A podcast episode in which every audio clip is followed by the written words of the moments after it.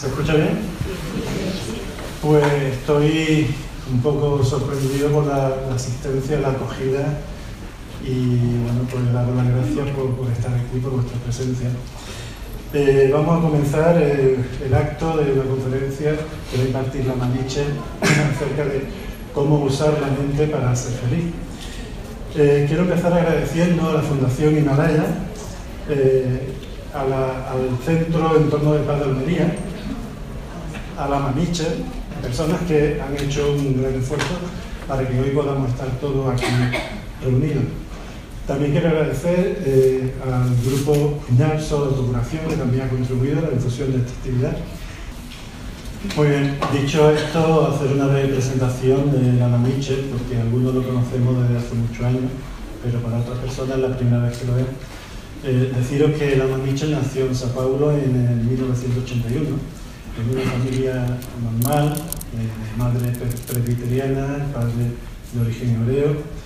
y, su primer contacto con el budismo tibetano fue a la edad de 5 años, gracias a una visita de la Ganche Rinpoche en Brasil. Eh, la Ganche estableció un vínculo muy especial que dura todavía hasta ahora con su familia y fue también el año en el que se fundó el primer centro en Sao Paulo eh, para la difusión de la medicina tibetana y las prácticas ñanso de Lama Ganche. A la edad de 12 años, la mamiche, de manera espontánea, decide que quiere ser monje y va al monasterio de Seramé, a la India,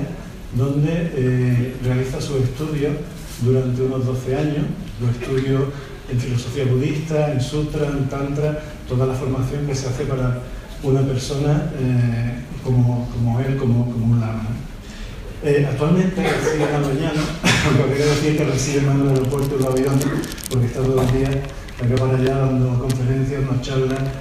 dando enseñanzas acerca del lama. Sigue su formación actualmente, eh, recibiendo enseñanzas de importantes lamas y formándose en medicina tibetana, en astrología tibetana, en otra serie de, materias, profundizando en su formación. Lama Michel es eh, un tulku,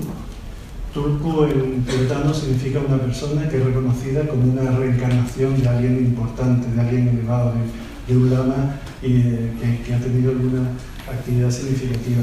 Él en concreto es reconocido la reencarnación del segundo regente del monasterio Ganchen Chopelin,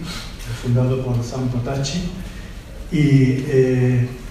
desde hace muchos años eh, la vinculación entre Lama Mitchell y Lama Ganchen es eh, enorme y es, digamos, el, sucesor del linaje de la tradición Nyalso. Actualmente es el vicepresidente de la Fundación Lama Ganchen para una cultura de paz en Italia y el presidente de la Fundación Lama Ganchen para una cultura de paz en Brasil. Eh, hay muchas cosas que podría deciros de, Lama Mitchell, pero desde mi punto de vista personal, que lo conocí cuando tenía 13, 14 años, nos conocimos, eh, era un niño vestido de monje y decía cosas muy valiosas, pero de modo que las puede expresar un niño.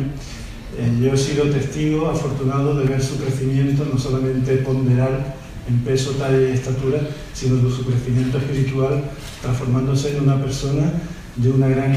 valía interior, de muchos conocimientos, con la ventaja de que al ser occidental es capaz de transmitir complejas enseñanzas tibetanas de una manera sencilla, asequible para nosotros, de una manera práctica y actual. Y sobre todo, eh, más que el conocimiento técnico, el conocimiento teórico de esa materia, lo que siempre me ha impresionado de la Mamiche es su crecimiento en bondad, en compasión y en su mirada y su presencia amorosa. Os dejo con él, que disfrutemos de su presencia y de su enseñanza.